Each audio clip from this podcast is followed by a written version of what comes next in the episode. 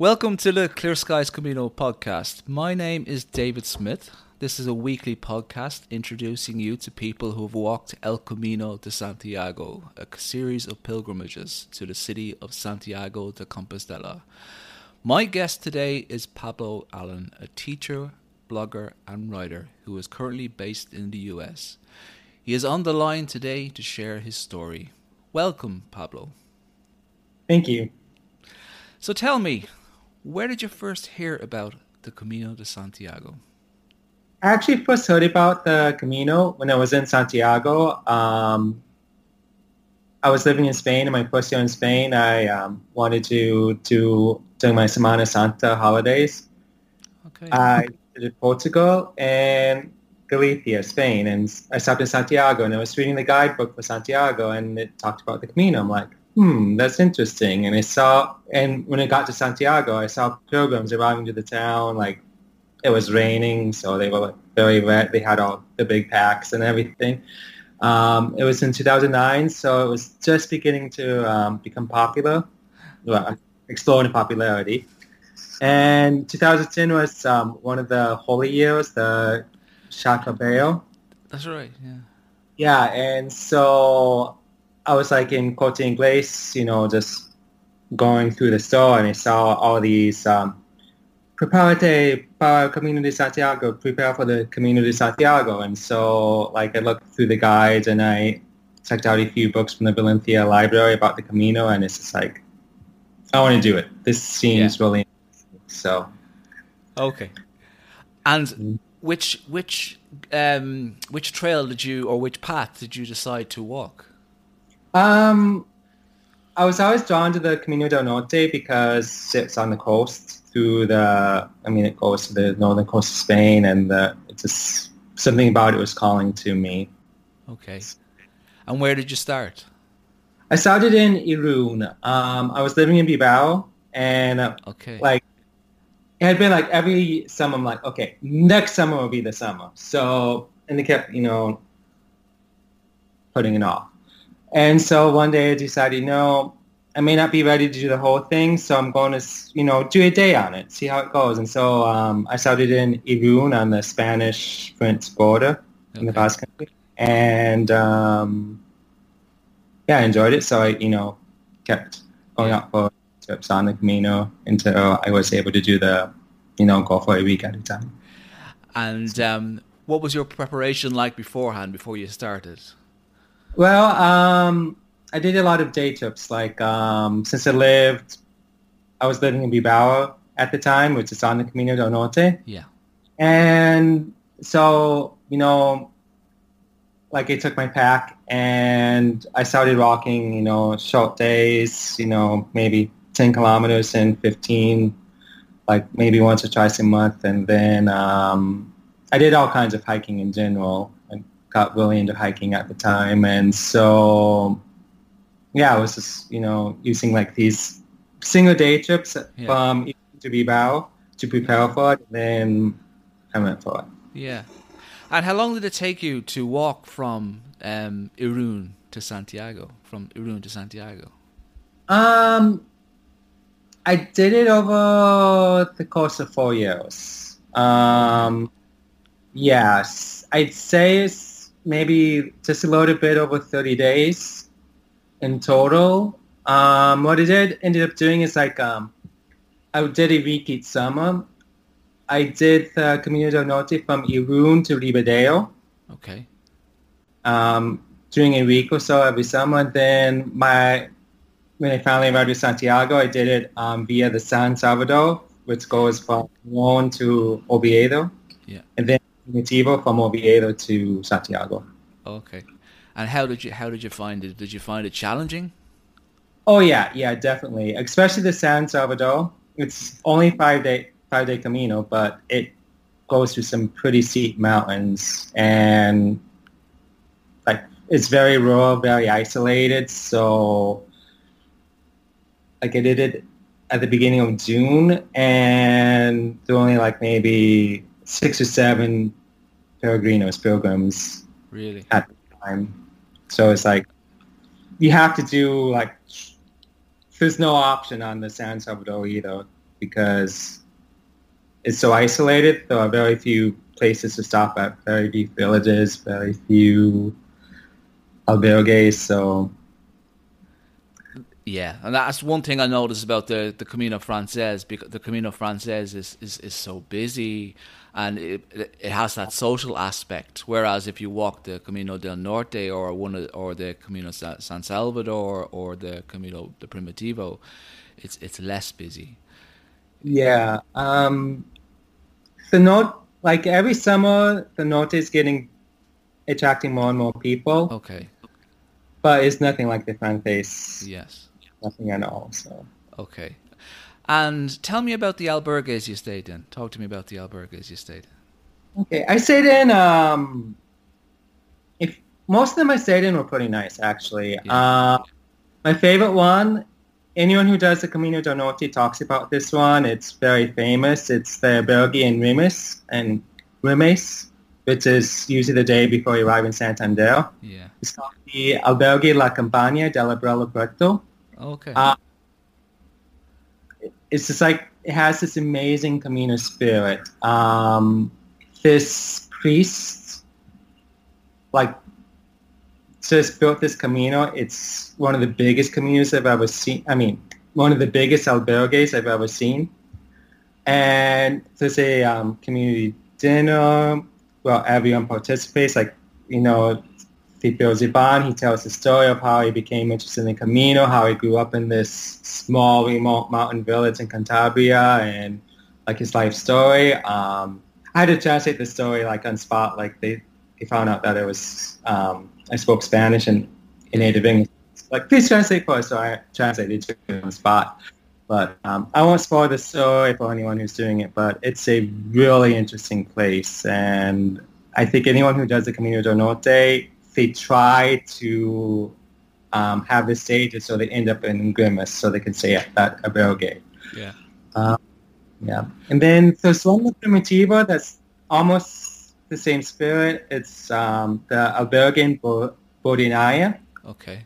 Uh, it has, you know, it has a community meal that everyone participates in. The hospitaleros have done the Camino. They're really friendly. They're welcoming, and it's just also has a Camino spirit. I found. Okay. Those are like that stick out in my head. Great, great. Um, and what? How yeah. far on average would you would you walk per day? But for me, I found when I walked the Camino Frances um, in 2012 and 2011, I would walk on average about 25 to 30 kilometers per day. But now, as I'm getting older, I find I'm walking my shorter days. But yeah, how how how far on average would you would you walk? Um, I guess usually about 25 kilometers. Okay. Somewhere on there. Yeah. Probably on average 25. Great, great. Okay. And would let, us just take it back now to to your pack. Okay. Talk, talk to me about your pack. How much? Um, did your, how much did your pack weigh when you brought it? I really don't know how much it weighed. I never weighed it. You never. Um, right. Yeah, but it was hmm, the first summer. I had like a smaller one that was much more comfortable. Um, then my mom got me this like huge military style pack, and I felt obligated to use that one, and it was horrible for the Camino and. I really wish I would have had a different one. It, it's just like there's no way I could pack it so it felt right on my back, and yeah, I regret using that pack. Um, so I'll be buying a new one for my next one. But okay, like, it was just like it was an awkward pack. Okay, and it had like has like this. Um, it has it's so like one of the um, pockets put things in, like kind of folds over so you can put more stuff in, but there's no bottom to that part. So that's where I like would put my um, poncho and stuff. Yeah. So grab it quickly in case of rain, but yeah, yeah. I really, I did not like my pack. Oh, and um, was there any particular uh, equipment that you that you saw out beforehand when before you travelled, before you walked? Um, um, I ended up using uh, poles that, uh, like, I started off with not using them, but mm. I found that they did, especially with the Norte and the Primitivo, it's uh, mm. all kinds of mountains. So you're spending the day climbing and descending. Yeah. So the walking sticks, the walking poles really helped a lot. Great. Great. Yeah, yeah. Okay, and um, uh, arriving into Santiago, um, what was your your impression your, when you arrived uh, in Santiago? To be honest, my first impression was like it was kind of anticlimactic. Um,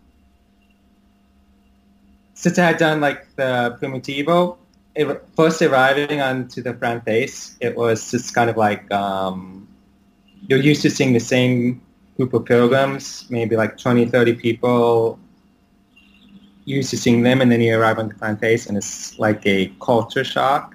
Mm. So um, it was kind of like the day before arriving in Santiago, um, I think it's El Pedrouzo is a city. El Pedrouzo, yeah. Yeah. Um, so it's like if I was kind of like it kind of felt like Disney World anyway. Like you're in the parking lot, you're getting ready for the next day. You're going to Disney World, and then this is like um, you're walking. The, it's almost had that sense like you're in the parking lot of a um, amusement park, and you're especially coming from one that doesn't have so many people on it. And then it's like walking to Santiago. It's like you're expecting to feel something, overcome of you're like overcome with the emotion. You're tired. You're but you're excited, and it's just like I kept expecting to feel something more. I didn't really know how to feel. It was just like, okay, it's over. Um, mm. And a big part of that was because I'd already been to Santiago before, so um, of like, oh, I've been here before. And then yeah. it's like a cathedral, and it's like going inside the cathedral I started to feel like, oh my God, I've accomplished something. And like I went to the Pilgrim Mass and it was extremely spiritual. Mm. Um, I went to uh, Finisterre the day after. Okay. Although I took I didn't have time to walk to it. I would like to do the walk between Santiago and Muxía and Finisterre. Mm-hmm. And that's kind of like when everything hit me. It was like, um, like, wow, I walked across the entire country. And um, I had picked up a stone on the first day of the Camino, and I like um, I carried it every day in the pack. Was very small, but still. Um, and I like threw it in the ocean, and as I threw it, it's like I looked back on all of the days, all the birdies I'd seen, and all the people I had met, and just thought about reflecting the experience, and it was just like, wow, this is was such an incredible experience. I'm so glad I did this. Yeah. Um, that that's something that that really strikes a chord for me. When I walked to Finisterre in 2016, um, I I arrived and um, there were a large crowd at the, at the end at the at, at Finisterre to watch the sunset, yeah. and that's when it really hit me um, just people there in silence watching the sun go down. And uh, that was uh, um, a, a, really emotional experience for me. Um, so, uh, and and then it just got everything just got went black, and mm-hmm. just everyone turned around to go home after that. So yeah. Uh, that was a really emotional and it's somewhat spiritual experience for me. So yeah. So yeah. So, um, so did you did you walk any further after that? Um, on the Camino, no. I'm. I was hoping to go in May, but then COVID nineteen happened. Ah, okay. uh, I was going to go back and do the Camino Aragonés, which is in Aragon. It goes. It's out at Canfranc in the Spanish-French border, and it goes, Okay. it joins the Camino Francés in Puente de la Reina. Okay. Okay. Um, now your website is very very useful as well. It gives a, a very very um, uh, uh, an etapa by etapa guide, but uh, for, uh, for for for pilgrims who are uh, planning their um for, for who who would be planning to walk the Camino del Norte. So uh, for for pilgrims who wish to walk the Camino del Norte in the future, um, um, I think it would be extremely useful to to go on to setmaravel.com uh, and uh, and uh, and check out um, the Camino del Norte section. I'll post the link in, in the descrip- in description, um, so you can most certainly check out the the etapa by by by etapa guide there. Um, um, so uh, definitely, it's one to to, to read. Um, I was I was just asking my last guest uh, in the last um, podcast, uh, Quick Kieran. Um, um, do you have any tips or tricks that you would pass on to any future um, um, pilgrim uh, before they um, uh, before they um, take their first steps to Santiago, uh, whether it be um, um, equipment or whether it be mental preparation or, or whatever it may be, something that they can that they can um, they can consider for the future.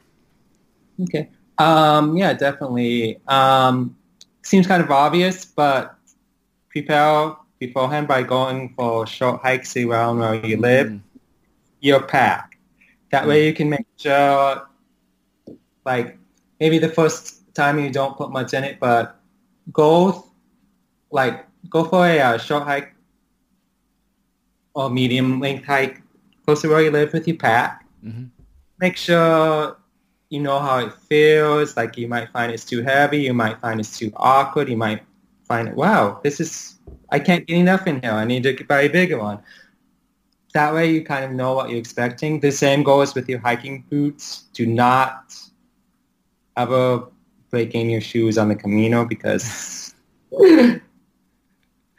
um, I That's went on a bad news. That is bad news. like maybe a 10 kilometer hike with a new pair of boots once to break them in and that was bad enough. I couldn't imagine the Camino.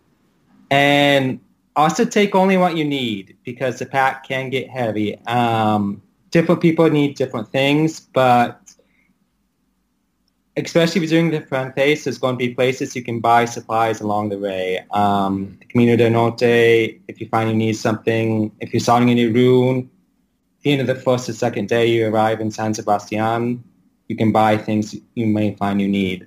Um, the more remote ones, not like the um, San Salvador, you you need to kind of prepare, but try to take only what you need because they're definitely most, even villages, a lot of villages will have like a small, what the Spanish call chinos, um, the, well, kind of like the pound shop or the dollar store where you can buy small things. Um, and then also um, for the introverts like me, don't be afraid to get to know other people and talk to other people on the Camino. Yeah, Everyone in the definitely. Camino has like a really interesting story. Um, we may meet each other in like a frustrated moment, so we may not always be showing the best side of ourselves because the Camino is, it will bring a lot of emotions no matter what. So um, both good and po- both good positive emotions and kind of like frustration. Oh, I mean, kilometers and my pack's extra heavy today and it's raining and you may not always be in a bad mood, but you know, we're all there for whatever reason. Um, everyone in the Camino, I've, who's on the Camino has an interesting story, so try not to shy away. yeah. Do you want do you want to actually share one of those stories with us, Pab- Pablo? Um, uh, uh, it's my podcast, uh, so I don't really want to share one of those now at this present time. But is, is there any one of those po- uh, those stories you want to, to share at this moment? Um, let me think for a minute. Sorry for springing this on you. No problem. Um, yeah, um, I usually like to walk alone. um, on the Camino, but um, I met this couple from Logroño, and um, it was like I don't. Oh yeah, we were in a bar, and it's like um, I saw them in a bar, and it's like you know just kind of acknowledged. I mean, then like ten minutes later, we saw each other in the street, and we like, are we sure we're going the right way? Mm. And um, we got to talking, and I ended up walking with them for three days because it was just like um, their stories. They were just like incredible people. They like they're like we've always seen the people pass through Logroño and the Frances, and we've never done it, but we decided to do it this summer, and um, they were really great people. Um, Yeah. yeah. Yeah, I know. It, uh, I I can vouch for so many pilgrim friends who can actually give you money and will not want it back. Uh, Yeah. you know, it, it, it it's it, it it's it's gone that far, and would say, no, I don't want that money back. Uh, and uh, you know, you you understand where I'm coming from, so yeah, Definitely. definitely, definitely, yeah. So, um, I've I've gone through your, your blog, and you mentioned before at the start of the at the start of the podcast where you said that you're a fluent Spanish speech speaker as well. You're a Spanish uh, teacher, is that correct? Um, yes, I, yes, I currently, well, I'm looking for a job right now, but yeah, I am a Spanish teacher. So it is definitely helpful to have have Spanish while on the Camino. Um, yes, definitely. Um, that was actually going to be a fourth piece of advice. Um, Yeah. learn basic words in Spanish. No one expects you to be fluent, but it helps, like, it's appreciated if you can at least say gracias or por favor, or at least no hablo español. I don't speak Spanish. Just, Mm. or even, you know, baño, bathrooms. Yeah, So yeah, maybe a few words. Definitely learn it. But um, especially on the San Salvador, you're going through such an isolated place that you won't find people easily who speak Spanish. On the Frances, you're going to find someone, I'm sure, because there's so many people. Uh, in the Norte, in the bigger cities, yes, in the villages, people probably are not going to know a lot of English, so yeah. it can help. I, I can I can vouch for that, especially from my walks on the Camino Frances. There are so many people from from from different nationalities from all over the world. So I think English is the is the common denominator. Yeah, yeah. So I mean, it, but from walking, I walked from Lisbon last September. So I think you needed a bit of Portuguese Yeah, to, when you were walking up from Lisbon, uh, because there wasn't a much, there wasn't a lot of uh, people who sp- spoke English. It's good, especially in the small villages in, in, in Galicia. You'd need to have a small bit of uh, Spanish to get by. Yeah, yeah, definitely. yeah, but um, but um, yeah, I th- I think um, that's that's that's uh, that's really really all. Um, um, I'm delighted to have you on the podcast. Um, maybe in the future you might come on again. Uh, if you do, if you do walk again, uh, if you have, a, if you do walk a, a Camino in the future, uh, you could. I'd love to have you back on again, and you can talk about it. Um, Definitely. Yeah, perfect. Yeah, great. But um, but setmaravel.com again. The link is in the bio. Is is in the description, and um, um, if you are planning a walk in the on, on the Camino del Norte, feel free to check out uh, his blog. Uh, is Camino del Norte uh, Etapa um, uh, guide uh, guides, and um, uh, they'll give you some information. Okay, uh, Pablo, thanks very much for uh, for dropping by, and um, uh, I'll I hope to see you soon. Okay, take care. Thank you for the podcast. It's great.